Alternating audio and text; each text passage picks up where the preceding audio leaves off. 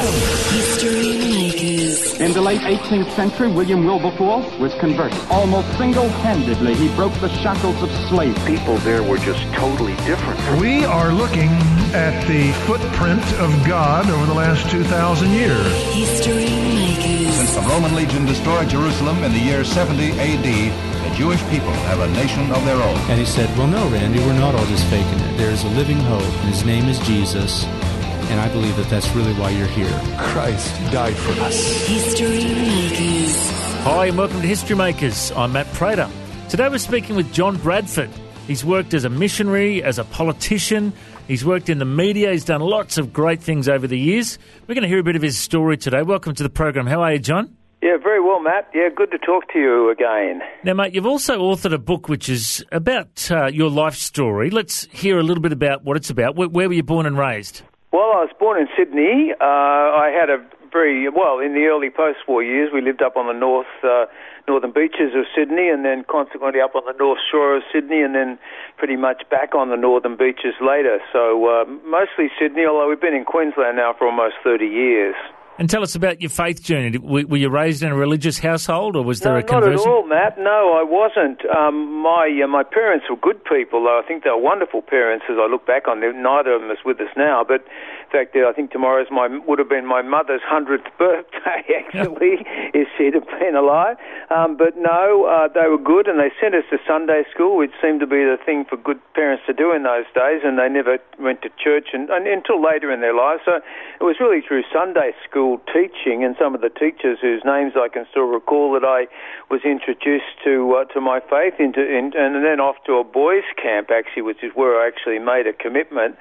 Uh, I guess when I was about 12 years old, it was an Anglican camp, and those camps are still running in Sydney actually uh, on the uh, on Port Hacking, and some of your listeners will be quite familiar with the uh, with the Church of England camps there. And then tell us about uh, your, your schooling. You're, you're a high school captain, I understand. Yeah, you've been reading my book. well, you know, yes, I went to. I had a, a wonderful experience at school, North Sydney Boys High School, one of the better schools in Sydney. Selective high school, so hard to get into, and yeah, I ended up as a school captain. I was rather surprised because I was very enthusiastic about my faith. Well, not that I'm not enthusiastic now, but I was very enthusiastic about it in those early days, and uh, you know, it kind of meant that uh, I wasn't sort of necessarily one of the boys, although I obviously was respected and did well at sport and was kind of about middle of the class academically. But when the vote came in, um, yeah, I ended up a school captain, and that was a wonderful privilege. And what did you do after school? Did you go to university? Yeah, or? straight to Sydney Uni and did economics. So I got an economics degree and a diploma in education. And straight out of uni into the army, I was conscripted in 1960, well, early on, and I was allowed to finish my degree. And then went into the army early in 1968, which seems probably before you were born. But it's a long time ago. and conscripted to the Vietnam War. I've seen I've seen uh, footage of, of people being conscripted before. Is it, did you have to watch the TV where they, they picked out the numbers? I did, well, I'm not sure that you could look in. It wasn't like the lotto draw, I don't think. but uh, yeah, they picked out the, the birthday dates and uh, advised people that they'd been called up, and you had to then comply with certain uh, laws about registering, and they kept track of your movements. You could you could finish a degree at uni, and if you were doing one, and uh, then finally, as soon as all that was done, they'd, they'd grab you and put you in the army. And what was it like fighting in Vietnam? Well, I was uh, I I was very fortunate, I suppose. Again, Matt. I mean, my book's called An Abundant Life, uh, as you know, but um, because in, in many ways it has been that, not not in term in financial terms at all, but because we I seem to have been blessed every just about every step of the way. But I went through officer training early in my in my military service, and then finally posted to Vietnam to an administrative type job on on the headquarters. So I wasn't in the front line. Not that there was such a thing in Vietnam but I was very much involved in, in, of course, what we were doing up there, but in a relatively safe situation. But it was I had a lot of responsibility for a young lieutenant. I had uh, a lot of uh, things that were important, were part of the war effort, and um, I was expected to perform. And then what about your career after Vietnam? Well, we came back and went into a family business in Sydney. We had quite a big family retail business in Sydney. We had a number of hardware stores. So I came back, got out of the army, and uh, well, virtually overnight back from Vietnam, in, back into Civilian Street, Civvy Street, and back to the business. And uh, yeah, I sort of took various roles in that. Went to live in America for a while after that uh, courtesy of the, of the family who sent me there to sort of learn the retail trade. So I spent a, uh, more than a year working in a department store in San Francisco. That was in the early 70s. It was an interesting political time in America with uh, with Nixon's uh, demise coming at that time. So, yeah, fortunate. And then tell us about your time as a missionary. Uh, what stirred you to uh, to go and do missions? Well, the missionary time came quite a few years later because I, as you know, was involved in local government, then subsequently elected to the national parliament, uh, where I was between 1990 and the end of 1998. So it was really after I got out of the parliament at the end of 98 that we went off as missionaries, initially with the Bible Society in Mongolia. Uh, we took our three young children, relatively young children. They were 12, uh, no, they were 14, 12, and 6 when we left the country to go and work in Mongolia with the Bible Society. Subsequently, then in the United States with Youth with a Mission, YWAM, the Mercy Ship's part of YWAM, and after that to the United Kingdom with YWAM, and we've been a number of places since. So since I got out of the, uh, finished my time in the Parliament, we've been basically doing missionary work of some sort. And what was easier, being a politician or a missionary? well, there's some common elements, I suppose, if you think about it. Uh, but look, uh, they both had their challenges. I mean, my wife Judy, uh, whom I've been married to for over 30 years, uh, was always terrific uh, politician's wife. She took care of particularly our younger kids as they grew up because I was away for about 30 weeks of the year for those 10 years, often in Canberra, often overseas.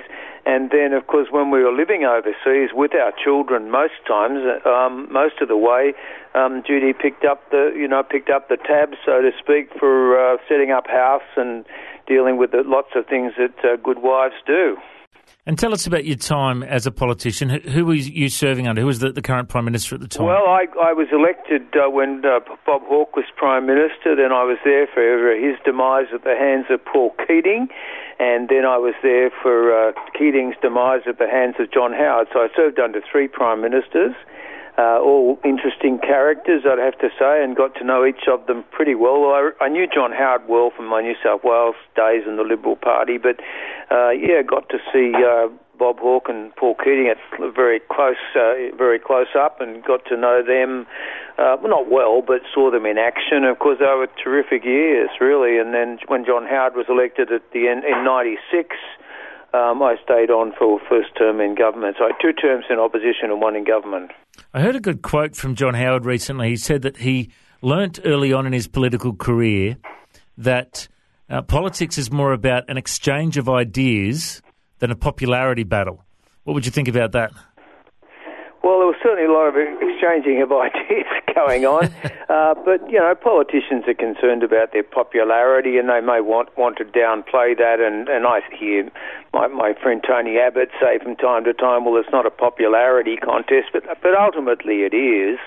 Um, but uh, look, John Howard was a very astute politician. I guess he managed to, to be popular because he uh, because he did the right thing most of the time. And good politics generally leads to uh, if you make the right decisions, then you'll tend to be popular. But you'll, you'll never be popular with everybody. I mean, I learned very early on in my political career, although here on the Gold Coast I had a essentially a very safe Liberal seat, but I still realised that 40% of people in my electorate hadn't voted for me.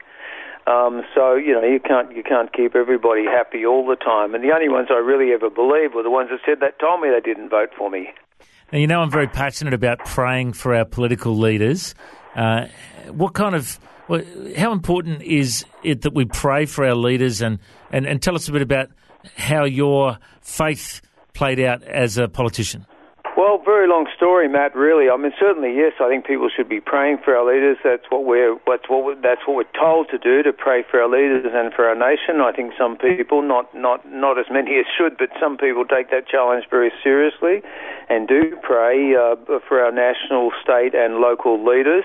Um, look, I uh, I appreciate it. My time in the Parliament was a was a fantastic uh, opportunity for me. I mean, I mean, I went there knowing that God had put me there. I took advantage of the fact that, I was aware of that. So I was very active in the Parliamentary Christian Fellowship, and uh, and I had very strong supporters. Uh, here on the Gold Coast, in particular, not only in the Liberal Party but amongst the church leaders. So I had a dream run. I, I, I would have been promoted further if I'd stayed on. I got to be a whip at one stage.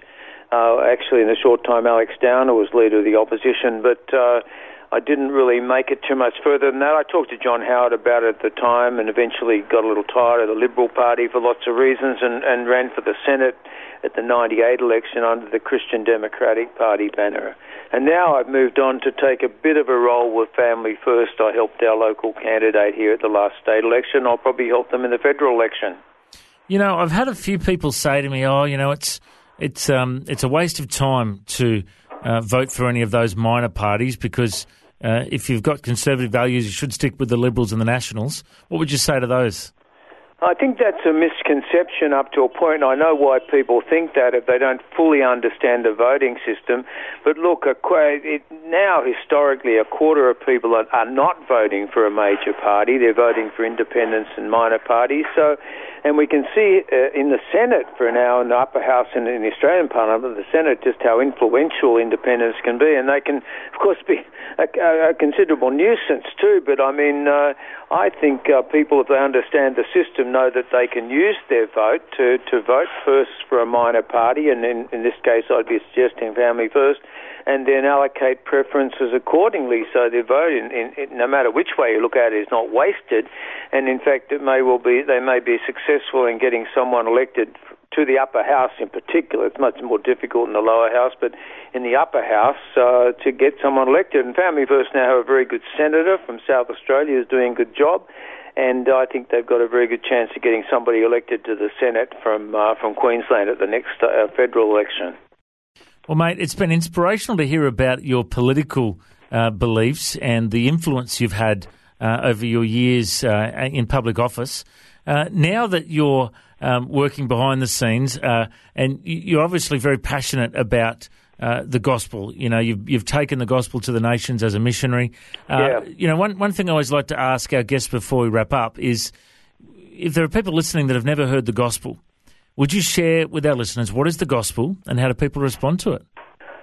I'd love to, Matt. I mean, it's it's not it's not rocket science, is it? We we accept uh, it, it, that uh, that Jesus died for our sins, and we ask Him to come in and uh, take into our hearts and take over our lives, and we we commit at that point in time to serving Him. So it's it's quite a simple it's quite a simple prayer. It doesn't have to be complicated, but uh, there there will be people listening. Hopefully, it might be moved to take that wonderful step, and it's a life changing step. It doesn't matter whether you're 16 or 60 when you take that step. Uh, it will be a life changing step, and so I encourage people if they haven't done it to, to do it, then tell someone about it. Go see a pastor or somebody that they can rely on to tell tell them what they've done, and then and then get on with living the exciting Christian life. There's nothing dull about it, as you and I know. uh, it's an exciting life, it, and it's a, it's a great life, and it, of course it has a wonderful ending. And mate, as a very busy man uh, in all the jobs you've done over the years. Tell us how important your daily devotions have been. Have you had a plan that you've followed to yeah, read the scriptures? What do you I do? Have. I, I've been ever since I became a Christian, Matt. I was saying to someone the other day, I've I've had I've had a daily quiet time now. Usually it's been in the morning, but I've it's, become such an such a habit now that I just can't get on with my day without getting up before everybody else and having a, literally a quiet time.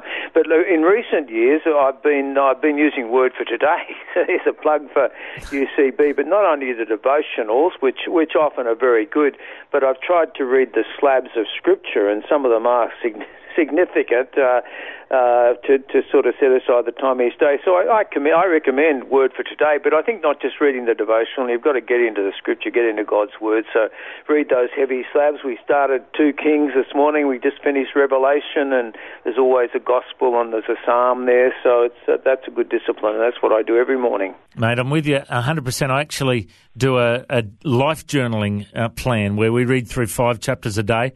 Uh, Yeah. Often there's Old Testament, Uh, often there's a psalm, and then there's always a New Testament uh, Yeah. chapter as well. And then I try and write down my thoughts and a prayer and an application, and uh, and ask how will I be different today because of what I've read. Yeah, and, uh, on you. And I, I do a little journaling. I'm not as not as not into that quite so much, but I do have a little journal. And I, over the years, I- I've got you know I've made some notes, and I look back on them every now and then. Yep, that's a good way to be. And they say that uh, the one thing that determines whether a Christian will grow or not is if they're daily into the Word of God, uh, not just reading it, but studying it and praying through it. Uh, they say that is something that will uh, guarantee growth in a Christian, as opposed to uh, you know not getting into the Word of God regularly. And it's and it, the, study actually says that you've got to read the Scriptures more often than not each week. So if it's over four times a week, you'll grow. If it's less than four times a week, you won't as a Christian. So uh, very very powerful research, isn't it? Yeah, it is, and you know, I think the most important thing people re- need to realise is that God that God speaks to us predominantly through His Word. And so, if you're not reading His Word, then probably He's not speaking to you, or He may not be. You know, I mean, that's that's that's how God speaks to us is through His Word. So, yeah, people got to be be disciplined to do that. Good on you, John. Well, I know that uh, your book is now available at Koorong, also available at arkhousepress.com.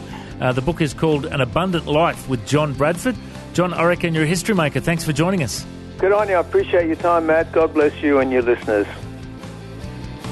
Thanks for joining us on History Makers. If you'd like to listen to this interview again, just go to historymakers.tv. There you'll find links to Facebook, Twitter, and Instagram. You can subscribe to our iTunes podcast or check out our YouTube clips. And you can find out about History Makers TV. We are a faith based ministry and we appreciate every donation. You know, the vision of History Makers is to share the good news of Jesus Christ to the nations of the world. If you'd like to partner with us, send us an email info at historymakersradio.com. God bless you. Have an awesome day. I'm Matt Prater, and why don't you go and make history? History Makers. History Makers is proudly sponsored by Bible League, who serve the local church and other partners around the world by providing Bibles, scripture materials, and training to help people meet Jesus. They provide God's Word to a lost and needy world. Bible League plants Bibles in prisons, among persecuted Christians, and in poor nations, bringing the love and light of Christ into many people's lives around the world. Make history today by joining our friends at Bible League and planting a Bible that will help someone meet Jesus. Go to bl.org.au. Station sponsor